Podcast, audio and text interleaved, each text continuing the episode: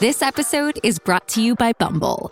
So, you want to find someone you're compatible with, specifically someone who's ready for a serious connection, totally open to having kids in the future, is a tall, rock climbing Libra, and loves rom coms with vegan pizzas on Tuesdays just as much as you do. Bumble knows that you know exactly what's right for you. So, whatever it is you're looking for, Bumble's features can help you find it.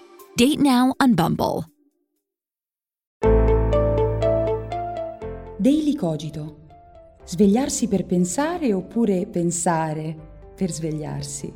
Ogni mattina, dal lunedì al venerdì, con Ric Dufer.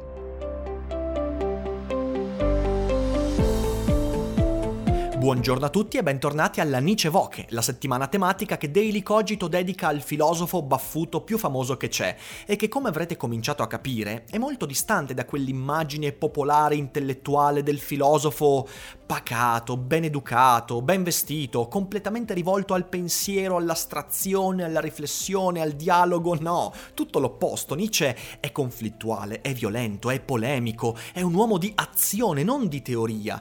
E potremmo addirittura dire che se fosse vivo oggi non farebbe filosofia dalle aule ammuffite, dalle accademie, dalle torri d'avorio, no, farebbe filosofia attraverso la piazza virtuale brulicante del web, con video su YouTube, con podcast ovviamente, mosso da un flame, da una necessità polemica atta a scatenare una reazione nell'ascoltatore. Insomma, quello che cerco di fare io con Daily Cogito, il podcast più nicciano che c'è, quindi continuiamo a fare podcast podcast con il martello. Ma adesso veniamo a noi. Oggi parliamo del bersaglio polemico preferito di Nietzsche, perché fra tutti i filosofi con cui lui ha ingaggiato battaglia, anche se metaforicamente, non con la spada al duello, beh, sicuramente Socrate è quello che ha preso più botte. Perché Nietzsche odiava così tanto Socrate? Cioè proprio ce l'aveva a morte con il povero Socrate, eh? Beh, questo è legato a molte cose, è legato ovviamente ad alcune idee di Nietzsche che cercheremo di raccontare, non solo oggi, ma anche e soprattutto nell'episodio speciale di Philosopher So Good che uscirà domenica prossima alle 12, ma anche perché il principio della filosofia di Nietzsche, l'inizio, è nella filosofia greca. Nietzsche iniziò a scrivere di Grecia, insegnava filo- filologia classica e... E nel bellissimo testo La nascita della tragedia leggiamo quanto segue. E qui cominciamo a capire perché odiava così tanto Socrate.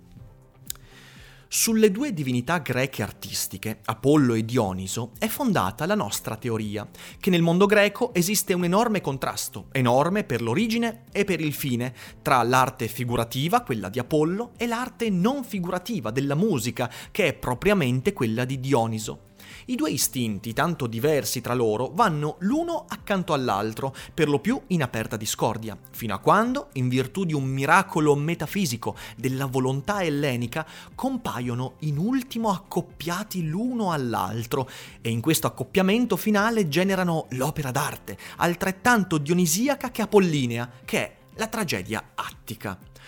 Ora, il dionisiaco è il motivo per cui Nietzsche ce l'ha con Socrate, ma prendiamola un po' da distante.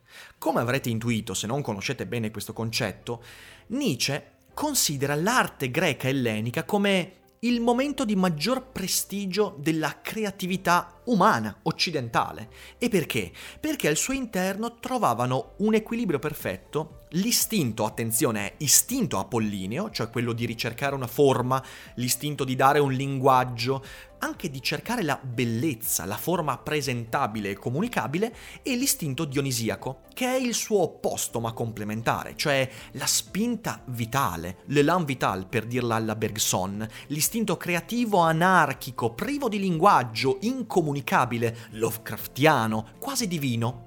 Il dionisiaco è il motivo per cui Omero, Dante, Virgilio e oggi Antonio Moresco invocano la musa prima di scrivere. Perché? Perché il dionisiaco è l'elemento di cui non sono autore, in quanto scrittore, eh, scultore, teatrante. Io non sono autore del dionisiaco, sono vittima del dionisiaco. Sono autore dell'Apollinio, cioè sono autore della forma, del linguaggio, dello stile, della bellezza, eh, dei profili.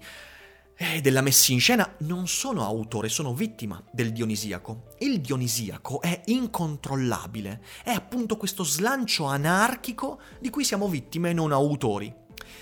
La cosa fondamentale da comprendere, e questo è un punto centrale per capire Nietzsche in toto, il cui pensiero, per quanto frammentario e asistematico, è estremamente coerente, il Dionisiaco porta gioia, godimento, ebbrezza, felicità ma porta anche conflitto, distruzione, disordine, devastazione e morte.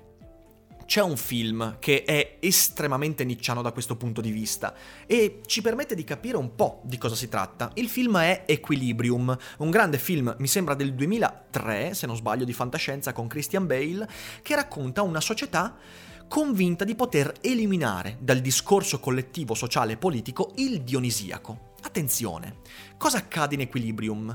In Equilibrium eh, ci si rende conto che la parte devastante, conflittuale, la parte distruttiva dell'umanità è nell'emotività, proprio in quell'istinto primordiale, anarchico, bestiale che Nietzsche chiama dionisiaco, che si manifesta esattamente nell'arte. Infatti, nella società di Equilibrium, il partito al dominio eh, che possiamo chiamarla una dittatura morbida, richiamandosi anche al Grande Fratello di Orwell di 1984, eh, cerca di eliminare completamente tutta l'arte, la musica, i dipinti, la letteratura, la poesia, perché? Perché quello scatena Dionisiaco, quella è una grande tentazione dionisiaca, perché nell'arte c'è quella cosa lì, c'è quella spinta anarchica che porta con sé soddisfazione, amore, sentimento, ma anche conflittualità e devastazione completa. Equilibrium racconta di una società che si convince, come spesso capita nella storia umana, che il dionisiaco debba essere eliminato. Perché? Perché ad un certo punto, per quanto l'arte ellenica, l'arte greca possa essere grande e fenomenale, per quante scoperte su noi stessi e sul mondo possiamo, possiamo conquistare grazie all'arte e grazie al dionisiaco e all'apollineo, a un certo punto la nostra debolezza, la nostra fragilità dice basta a Dioniso. Dico, Dioniso basta, no, non ne posso più, sono troppo vittima della tua potenza. Ed è lì, secondo Nietzsche, che arriva Socrate. La grande, la grande, critica che Nietzsche fa a Socrate è di essere un filosofo che rappresenta quella debolezza, il momento in cui l'umanità si convince di poter fare a meno di Dioniso. Infatti, Nietzsche scrive la verità è che i filosofi e i moralisti ingannano loro stessi, credendo di uscire dalla décadence per il semplice fatto che muovono guerra contro di essa. Quel che essi scelgono come rimedio, come ancora di salvezza, è esso stesso nient'altro che una nuova espressione della décadence. Cioè Socrate, secondo Nietzsche, cerca con la sua ragionevolezza, con il suo atteggiamento, con la sua maieutica e la sua filosofia di arginare una qual certa decadenza, producendone un'altra. E Nietzsche continua. Dice, essi trasformano la sua espressione, ma non la eliminano. Socrate fu un equivoco. Tutta quanta la morale del perfezionamento, anche quella cristiana, è stata un equivoco.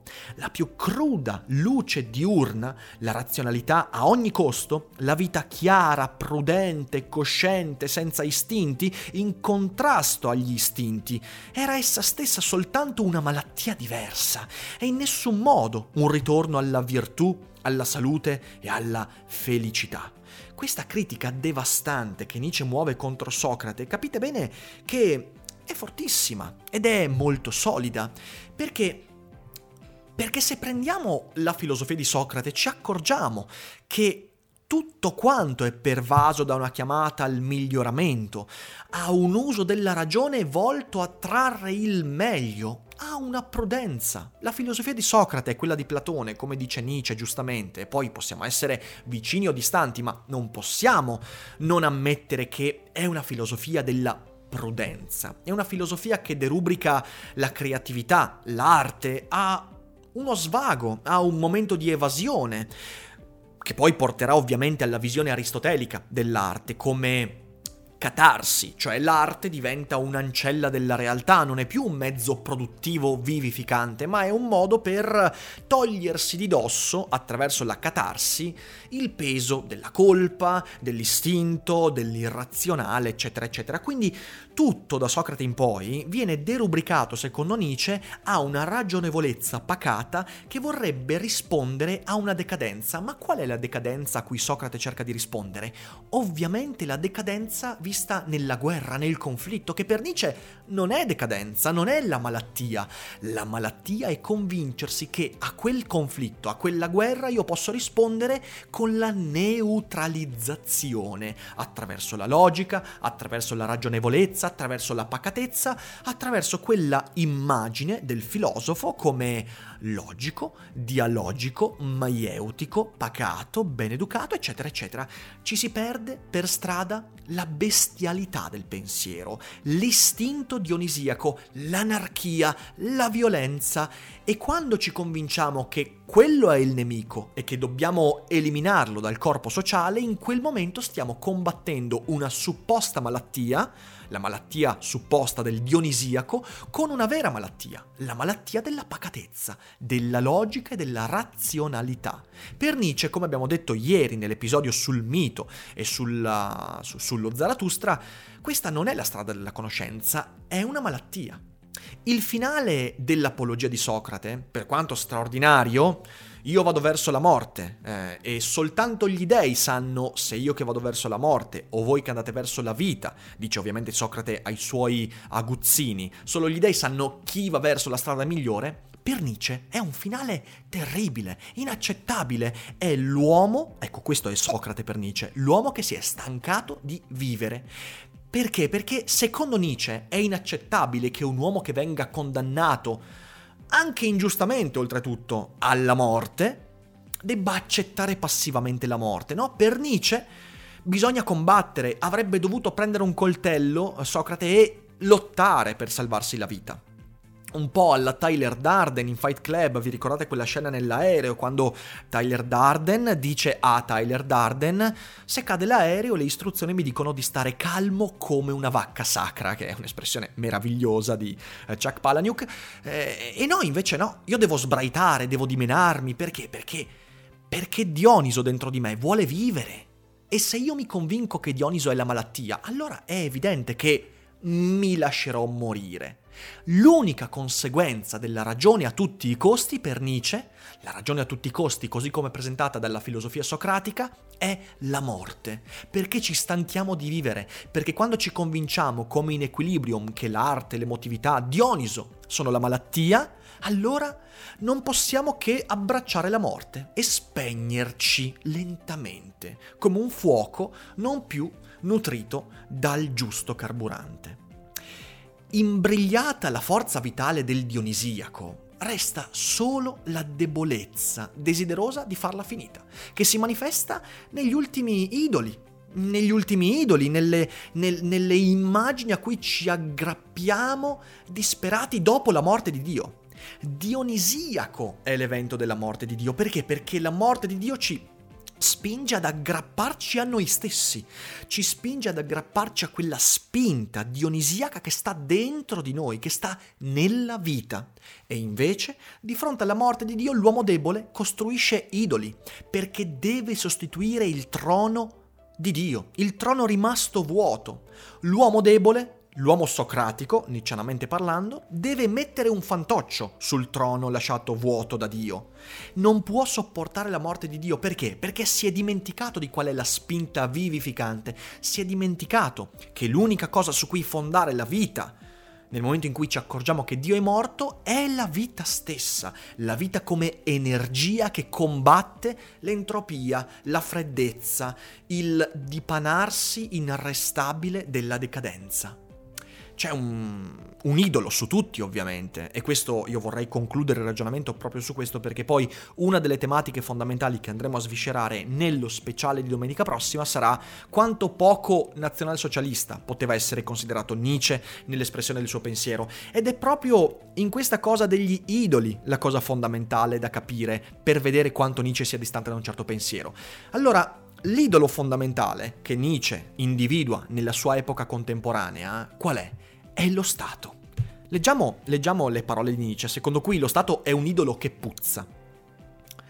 Il loro idolo maleodora, il freddo mostro. E tutti puzzano questi adoratori dell'idolo. Fuggite il cattivo odore, fuggite l'idolatria degli uomini inutili. Solo là dove lo Stato cessa di esistere incomincia l'uomo non inutile. E poi, eh, questo, queste sono parole di Zarathustra, nel saggio Schopenhauer come educatore aggiunge questo. Quindi subiamo le conseguenze di quella dottrina predicata di recente da tutti i tetti, secondo cui il fine supremo dell'umanità sarebbe lo Stato, e per un uomo non ci sarebbe più alto dovere del servire lo Stato. In ciò io non vedo una ricaduta nel, pra- nel paganesimo, ma nella stupidità. Lo Stato desidera che gli uomini possano idolatrarlo.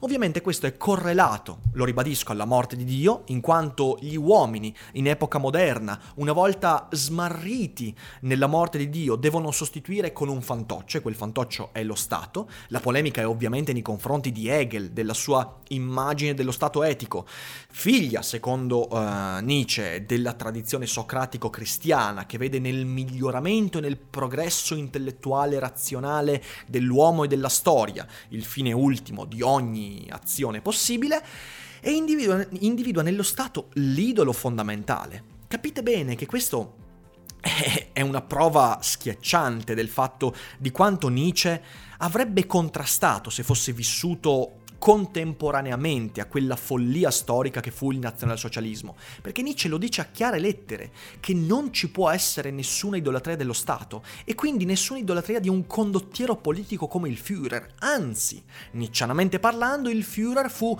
manifestazione della debolezza storica iniziata con l'eliminazione del Dionisiaco. Potremmo discutere un sacco e lo faremo domenica su quanto sia più vicino Nietzsche al futurismo che non al nazismo e su questo forse ci sono degli argomenti interessanti, ma è fondamentale comprendere questo, che Socrate, secondo Nietzsche, fu l'inizio di un percorso filosofico storico di pensiero che culminò nello stato etico hegeliano e di conseguenza anche nei fascismi, nei nazionalsocialismi, nei comunismi, nei totalitarismi, tutti quegli ismi che hanno fatto dell'eliminazione di Dioniso la loro vera e unica missione.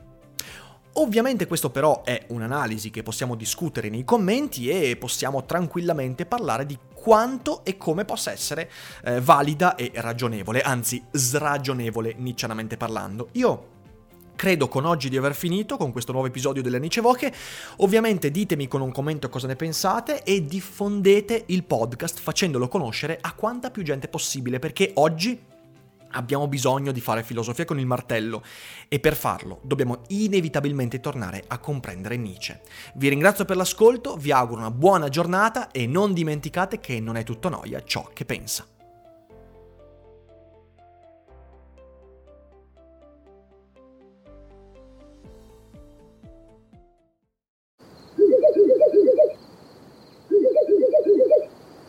La libertà ti sta chiamando. Sono arrivati gli incentivi Jeep. Oggi sei libero di scegliere Jeep Avenger, il suburbano più compatto di sempre, in versione elettrica, ibrida e benzina, tutte alla stessa rata. Gli incentivi Jeep ti aspettano. Corri in concessionaria, ora. Info su jeepofficial.it. Pronto?